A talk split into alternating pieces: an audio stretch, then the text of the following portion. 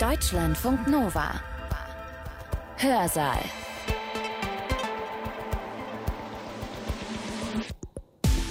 Herzlich willkommen, schön, dass ihr da seid. Ich bin Sibylle Salewski. Ich weiß nicht, wie euch das geht, aber ich habe gefühlt in den vergangenen Monaten mehr vom Bundesverfassungsgericht gehört, als ich das je zuvor getan habe. Das liegt an der Pandemie. Nämlich wegen der Pandemie hat die Politik Maßnahmen beschlossen, die es so in dieser Form vorher noch nie gab. Und die werden dann gerne mal in Frage gestellt und dann ruft jemand das Bundesverfassungsgericht an. Also zum Beispiel mit der Frage, war die Bundesnotbremse verfassungskonform? Antwort, ja, war sie. Das sind Entscheidungen, die das Bundesverfassungsgericht in den letzten Monaten getroffen hat, die sehr detailreich sind und die auch wirklich auf der inhaltlichen Ebene Aussagen machen. Dass ein Verfassungsgericht so etwas tut, das ist keineswegs selbstverständlich. Denn in anderen Ländern haben die obersten Gerichte eine völlig andere Funktion. Das Schlagwort in Großbritannien ist die Parliamentary Sovereignty.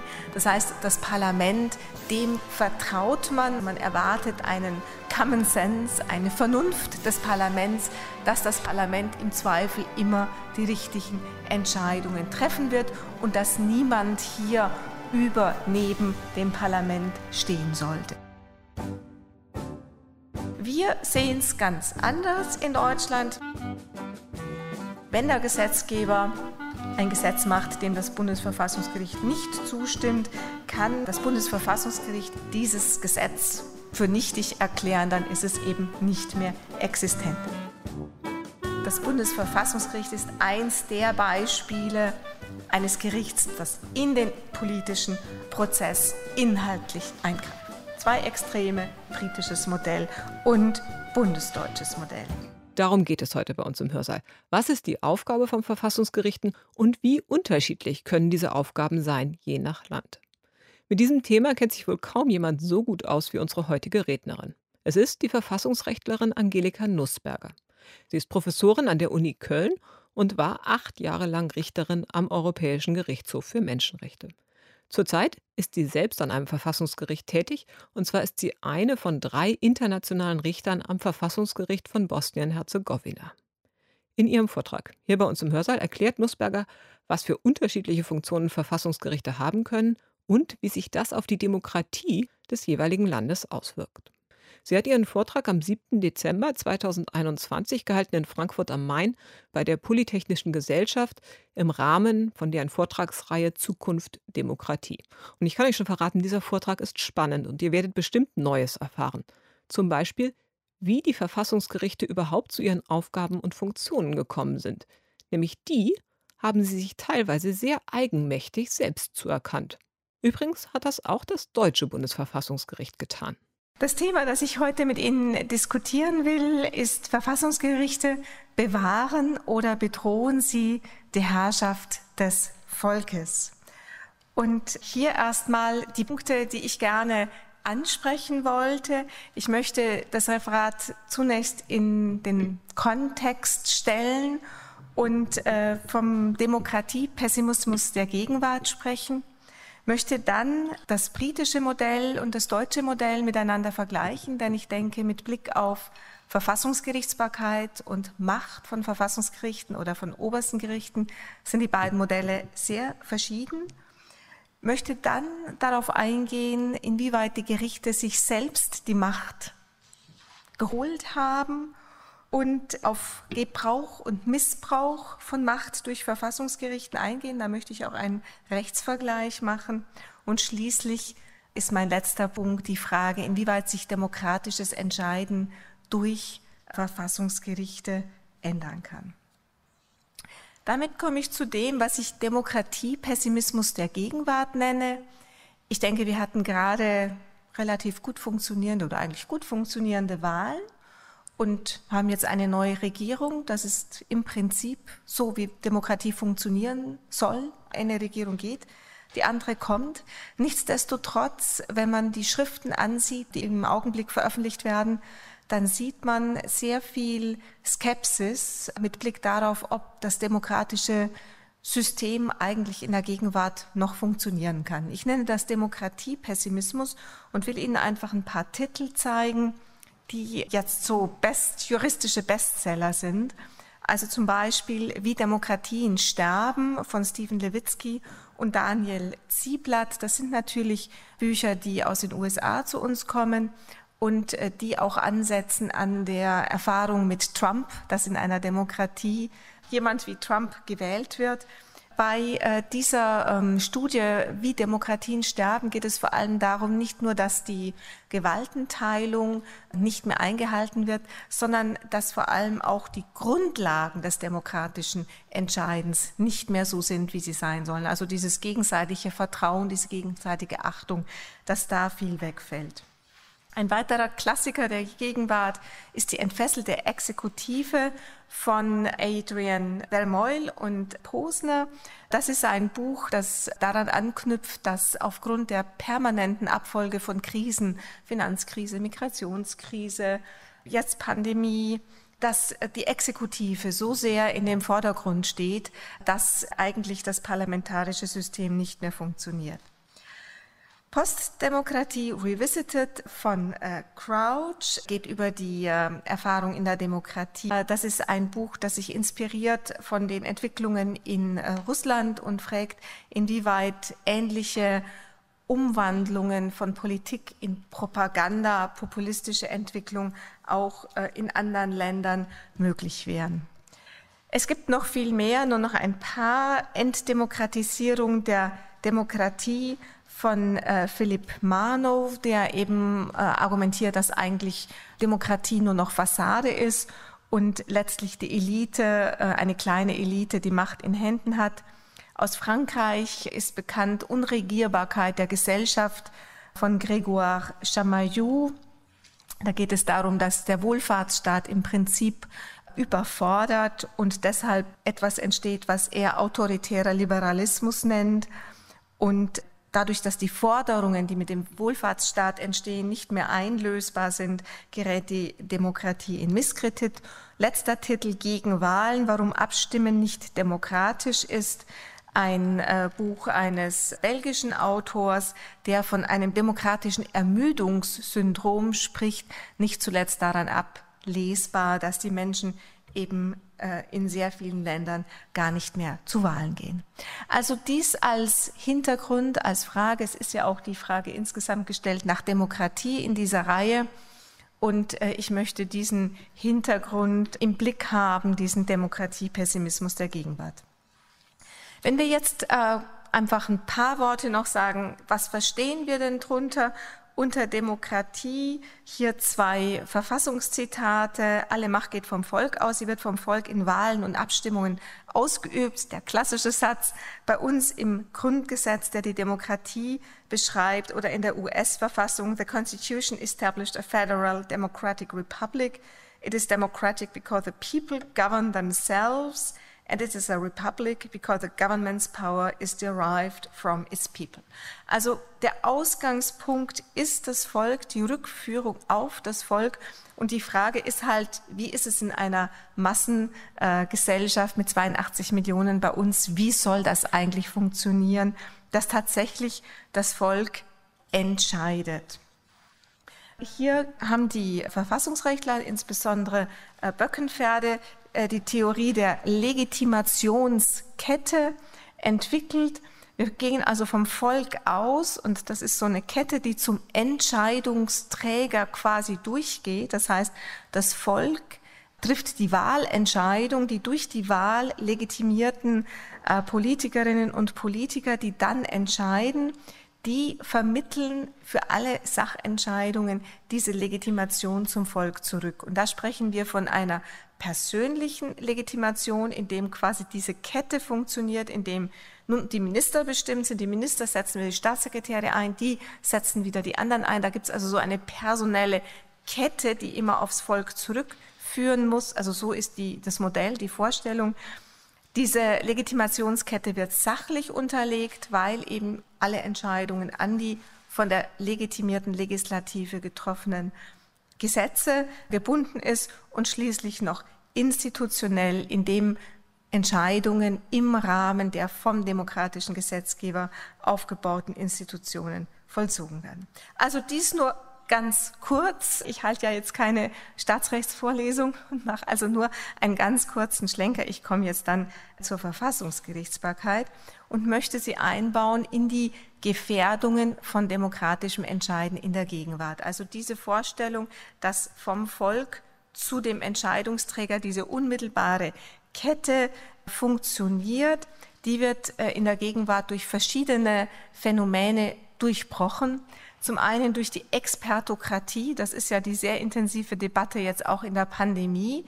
Wenn Politiker sagen, wir können nicht anders entscheiden als so, wie es uns die Experten vorgeben, wenn also quasi eine Alternativlosigkeit hier festgestellt wird, dann muss man sich fragen, ist da eigentlich diese Kette noch da oder sind es dann eben die Experten, die entscheiden? Also Stichwort Expertokratie.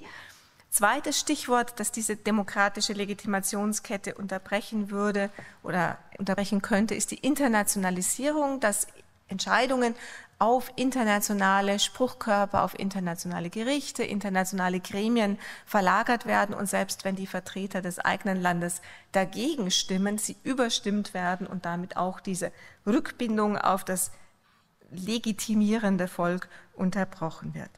Und dann kommt das Gouvernement des Juges. Ähm, der Ausdruck äh, ist aus dem Französischen historisch übernommen. Das ist unser Thema heute. Also genau diese Frage, wie ist es denn, wenn nun Verfassungsgerichte, die ja nicht unmittelbar gewählt werden vom Volk, auf deren Zusammensetzung wir keinen Einfluss haben, wenn die nun die Entscheidungen, die wirklich richtungweisenden Entscheidungen übernehmen.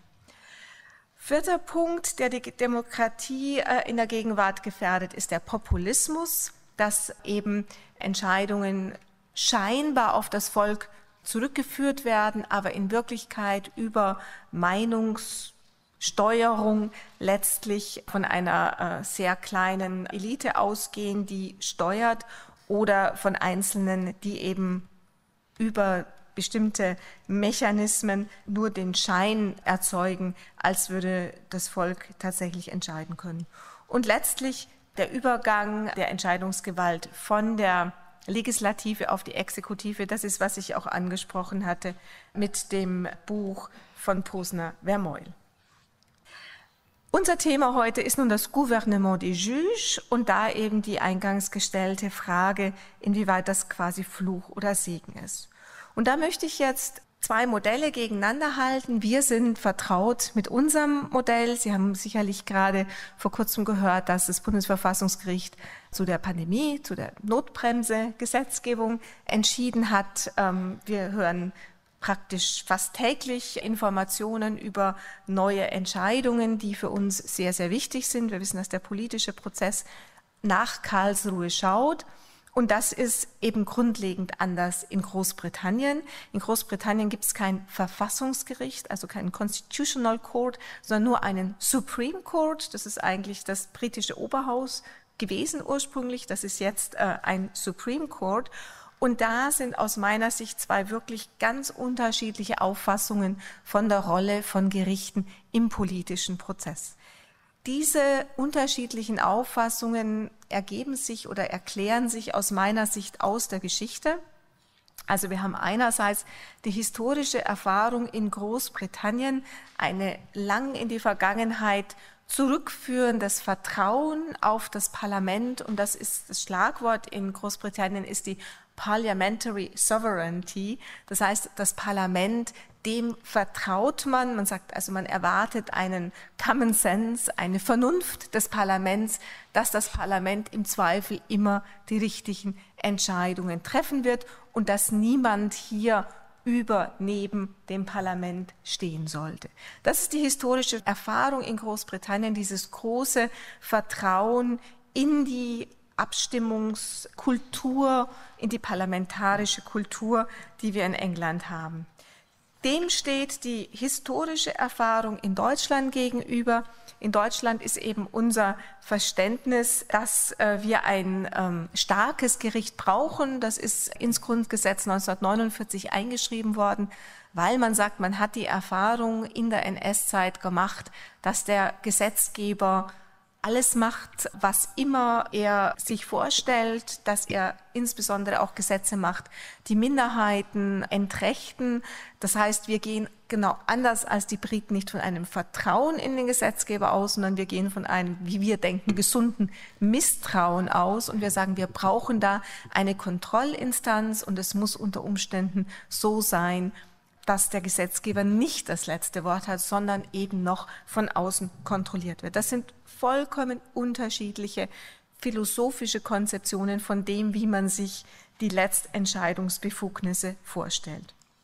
Hier kurz das Zitat, Parliamentary Sovereignty, das ist hier ein Zitat aus einer der Brexit-Entscheidungen und da heißt es, that Parliament has the right to make or unmake any law whatsoever. Any law whatsoever. Die können alles machen. And further, no person or body is recognized by the law as having a right to override or set aside the legislation of Parliament. Niemand, also das Parlament, was die gemacht haben, da gibt's nichts mehr dagegen. Das ist Common Sense. Das muss man einfach akzeptieren. Und erstmal jetzt hier noch das Beispiel. Wann hat nun der britische Supreme Court dennoch Urteile gefällt, die sehr weit gegangen sind, erst in jüngster Zeit?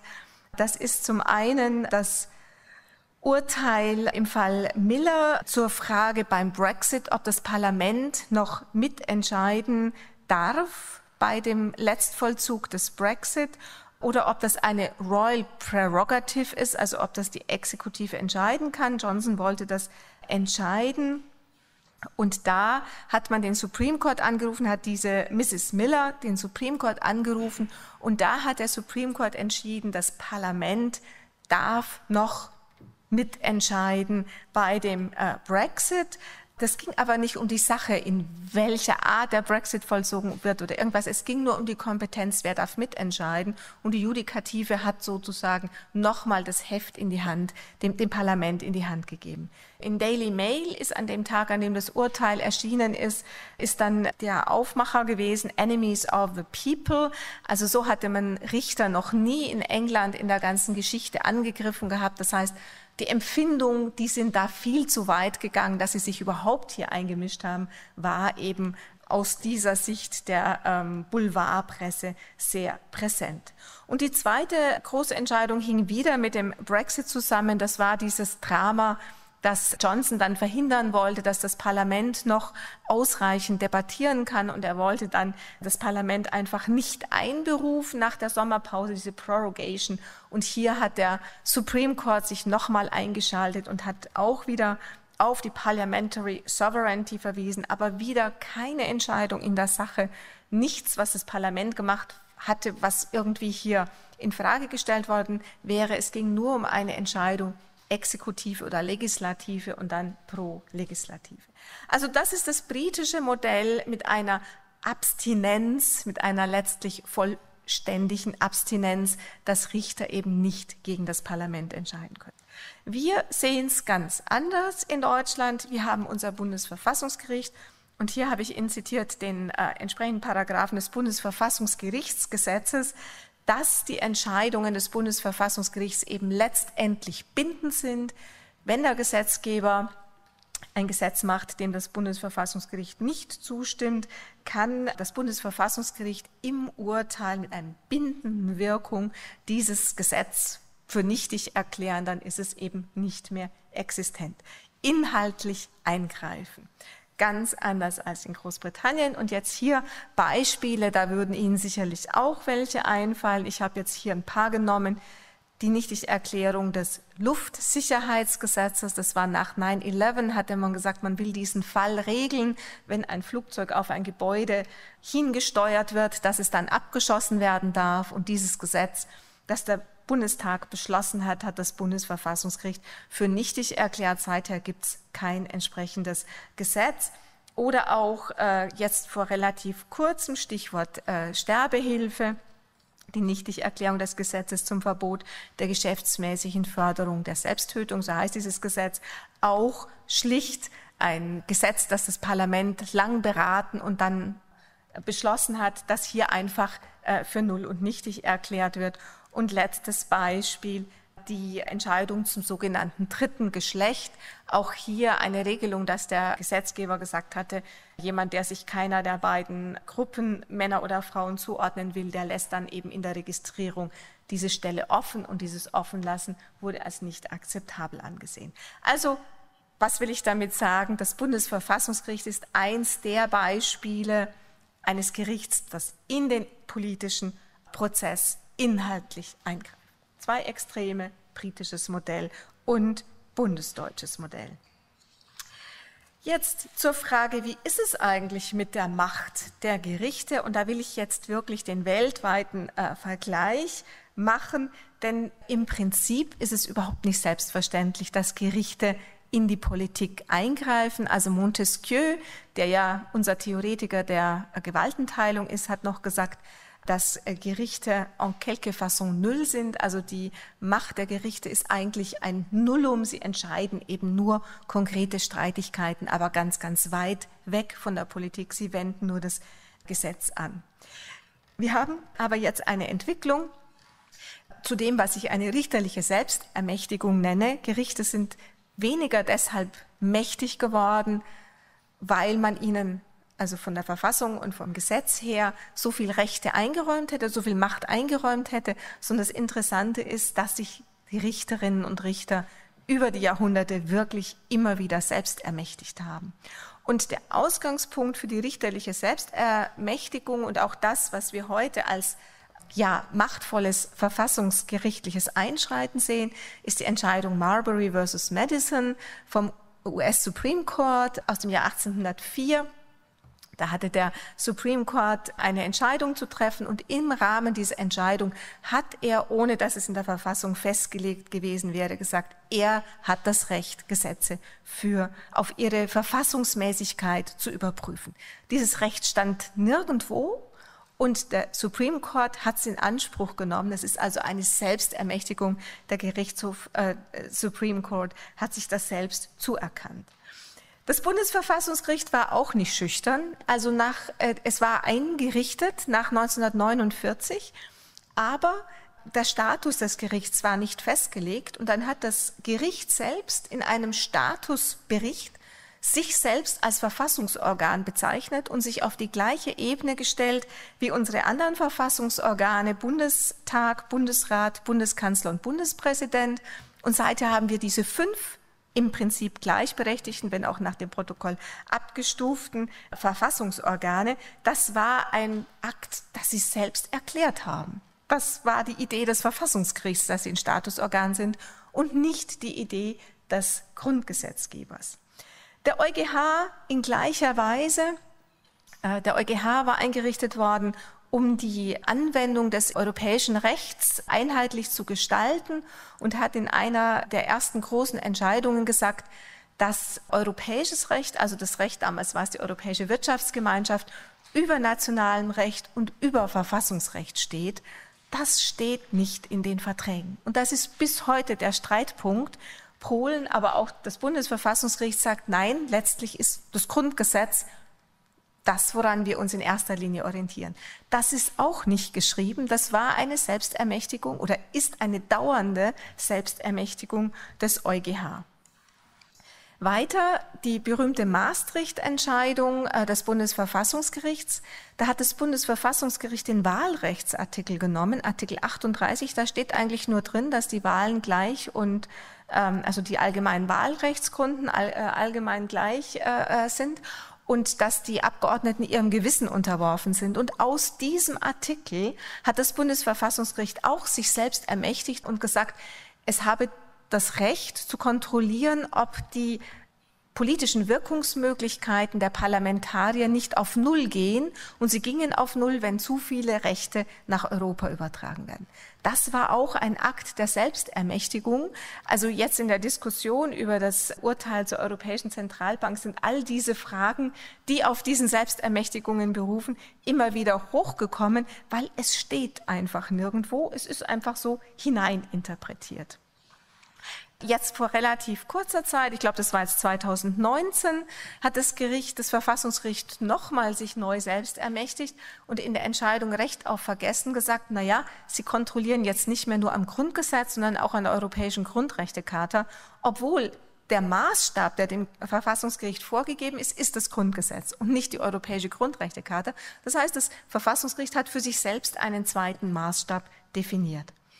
Dieses Vorgehen ist aber weltweit zu beobachten. Ich hätte auch von Indien oder sonst wo noch Beispiele bringen können. Ich habe jetzt hier noch ein Beispiel vom israelischen ähm, Supreme Court, der sich auch zur Grundrechtskontrolle selbst ermächtigt hat.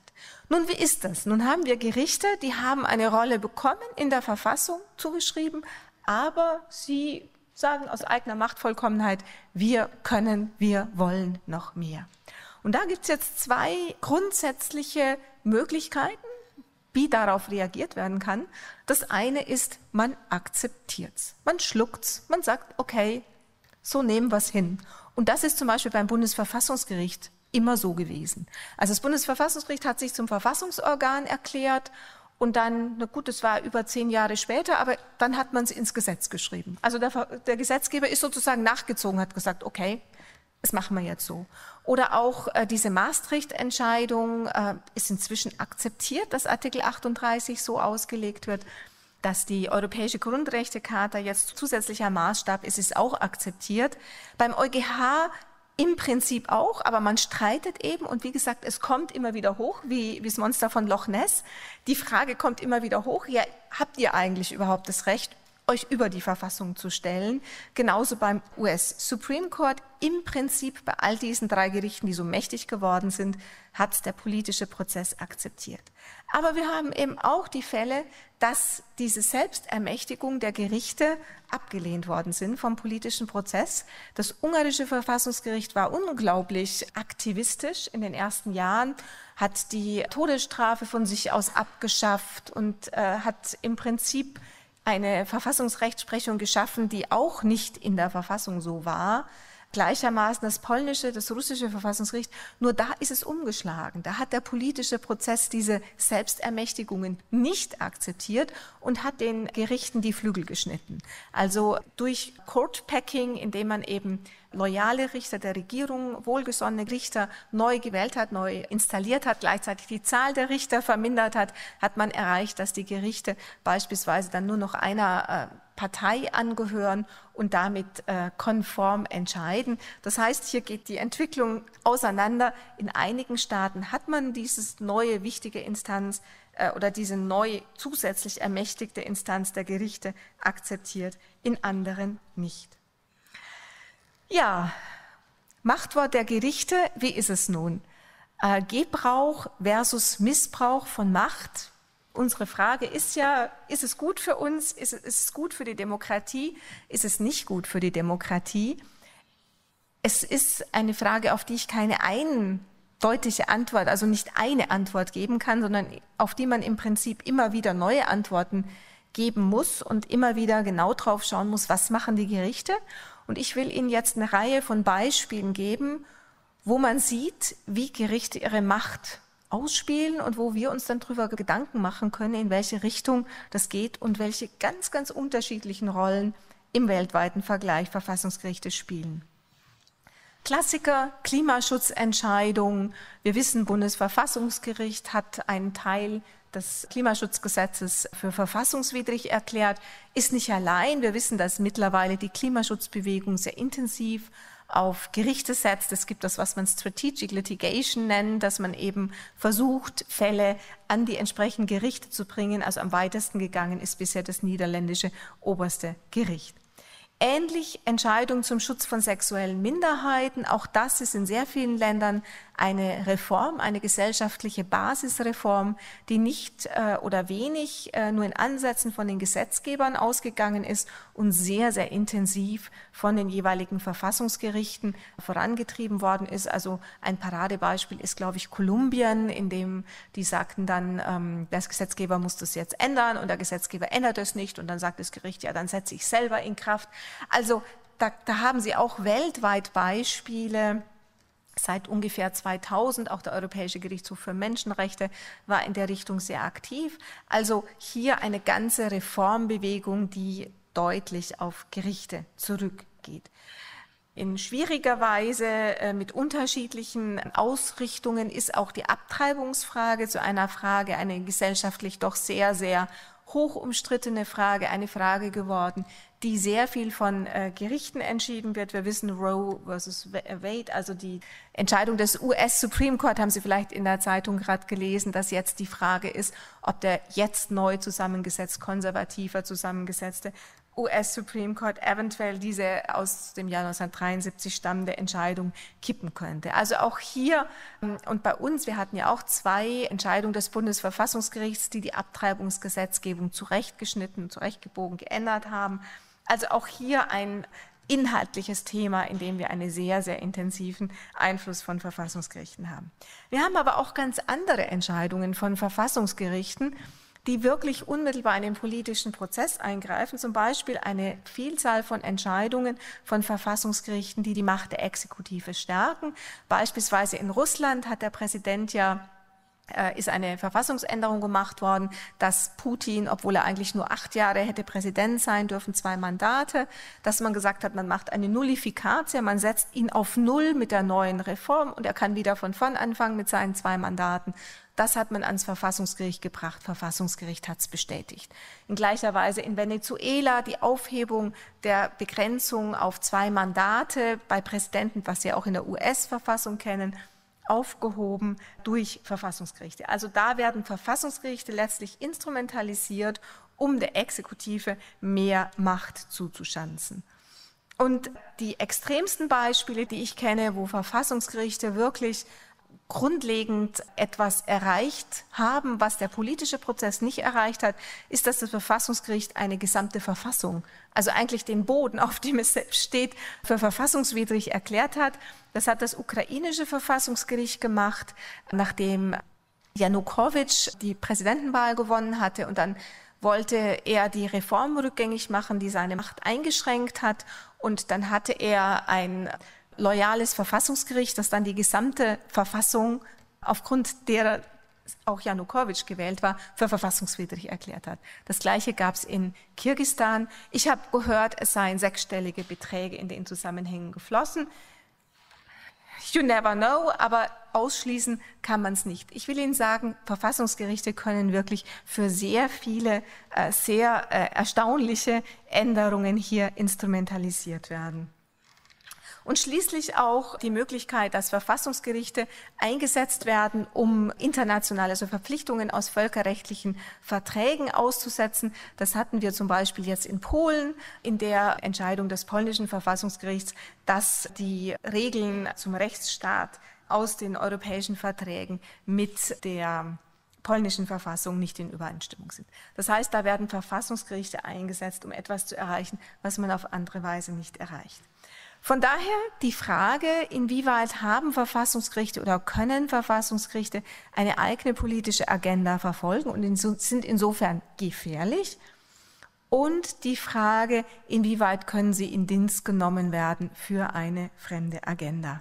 Und als Fachwort nennen wir diese Entwicklungen abusive constitutionalism. Also man, man tut so, als würde man genauso wie andere die Verfassung weiterentwickeln, aber in Wirklichkeit macht man es in einer missbräuchlichen Form. Und das ist diese Grundfrage, die wir eben immer haben. Wo ist die Grenze? Wo wird etwas weiterentwickelt, was noch in den demokratischen Prozess passt? Oder wo wird aus der Demokratie etwas anderes? Und damit komme ich zum letzten Punkt äh, der Änderung demokratischen Entscheidens. Und da ist die Frage nun, haben wir durch Verfassungsgerichte starke Verfassungsgerichte. Und hier ist jetzt mein Beispiel wieder eher das Bundesverfassungsgericht, also nicht diese abusive constitutionalism, diese Extrema, die ich Ihnen auch aufgezeigt habe, sondern ein starkes Verfassungsgericht wie das Bundesverfassungsgericht führt das zu einem neuen Demokratieverständnis. Einige Punkte, bei denen ich denke, dass tatsächlich die Demokratie geändert wird, ein Punkt, Rechtsetzung ist ein Prozess ohne klaren Abschluss. Das heißt, zum Beispiel jetzt ist ja neu, äh, dass man eine neue Regelung macht zur potenziellen Werbung für Abtreibung. Und dann kann man sich ja vorstellen, diese Gesetzgebung wird gemacht werden, dann wird irgendjemand das ans Verfassungsgericht bringen. Das heißt, der Prozess, und dann wissen wir nicht, wie das Verfassungsgericht entscheidet, dann könnte es wieder zurückgehen an Gesetzgeber. Das heißt, dieser Prozess stellt sich dann als ein Prozess ohne klaren Abschluss dar, weil mit der Verabschiedung eines Gesetzes ist noch gar nicht sicher, ob das dann auch wirklich die endgültige Regelung ist. Gleichzeitig wird das Mehrheitsprinzip relativiert. Also bei der Sterbehilfeentscheidung war es ja eine ganz klare Mehrheitsentscheidung und plötzlich sagen eben die acht Richter eines Senats Jet. Und äh, insofern wird das Mehrheitsprinzip natürlich nicht, äh, kann sich nicht unbedingt durchsetzen. Zugleich können Richtungsvorgaben sakralisiert werden ich habe da ein sehr zugespitztes Zitat eines Wiener Verfassungsrechtlers, der sagt, äh, wo die Menschenwürde anfängt, hört die Demokratie auf. Gemeint ist, wenn das Bundesverfassungsgericht eine Entscheidung auf Artikel 1 Grundgesetz stützt, auf die Menschenwürde, das ist ja nie abänderbar. Das heißt, wenn es, und das ist zum Beispiel jetzt bei der Sterbehilfe geschehen, wenn das Teil der Menschenwürde ist, dass man eben Sterbehilfe in Anspruch nehmen kann, kann kein nachfolgender Gesetzgeber das je wieder ändern, weil man eben Artikel 1 Grundgesetz nicht ändern kann. Das heißt, damit werden bestimmte Richtungsvorgaben, ich sage jetzt sakralisiert, also überhöht. Und auch das Regieren wird moralisiert. Wir sehen ja immer wieder, wenn dann also zum Beispiel im Klimaschutzgesetz dann es heißt, es sei verfassungswidrig, dann heißt es ja, also dieses verfassungswidrig, verfassungsmäßig, dann heißt es wieder eine Klatsche für den Gesetzgeber. Das heißt, er hat falsch gehandelt. Und dieses ja, negative Urteil, das dann kommt, ist ja auch so ein, ein, ein Werturteil quasi der Arbeit des äh, Regierens. Gleichzeitig wird Politik rationalisiert, weil natürlich mit den Abwägungen und mit der Verwendung des Verhältnismäßigkeitsgrundsatzes, mit der Notwendigkeit, rational zu begründen, wird Politik eben auch in einer Ratioprüfung unterworfen.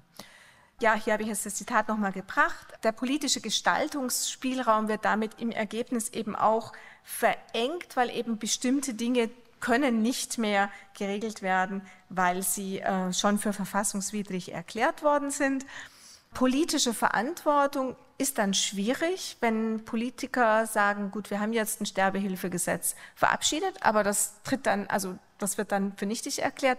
Wer übernimmt dann eigentlich die politische Verantwortung für die jeweiligen Entscheidungen? Problematisch finde ich persönlich auch die Gerichtsöffentlichkeit statt der allgemeinen Öffentlichkeit. Normalerweise ist ja genau die Debatte im Bundestag das, wo alle Meinungen ausgetauscht werden. Die Deliberations, die Beratungen im Gericht sind geheim und wir wissen ja nicht, wie ist es dazu gekommen, dass jetzt acht Richter einheitlich äh, der Meinung sind, das Notbremsegesetz ist verfassungskonform oder die Klimaschutzentscheidung. Wir wissen ja nicht, was die untereinander für Kompromisse gefunden haben oder abgewogen haben. Und last but not least, was ich jetzt beim Klimaschutz schon erwähnt hatte, dass wir diese Strategic Litigation als neue Form der Politik haben, weil man eben sagt, bevor ich jetzt versuche, eine neue Partei zu gründen, die jetzt noch radikaler als die Grünen Klimapolitik durchsetzt, versuche ich es über die Gerichte mit Strategic Litigation. Und das ändert die Demokratie. Und damit komme ich zum Ende, zur Frage, die mir gestellt worden ist, Verfassungsgerichte bewahren oder bedrohen sie die Demokratie?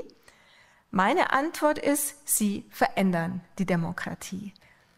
Das ist meine These und in dem Sinn danke ich Ihnen sehr vielmals für Ihre Aufmerksamkeit. Das war die Verfassungsrechtlerin Angelika Nussberger. Sie hat erzählt, was für Arten von Verfassungsgerichten es gibt, wie unterschiedlich ihre Aufgaben sind und was das für die jeweilige Demokratie eines Landes bedeutet. Angelika Nussberger hat ihren Vortrag am 7. Dezember 2021 gehalten bei der Polytechnischen Gesellschaft Frankfurt am Main. Deutschlandfunk Nova. Hörsaal. Jeden Sonntag neu. Auf deutschlandfunknova.de und überall, wo es Podcasts gibt deine Podcasts.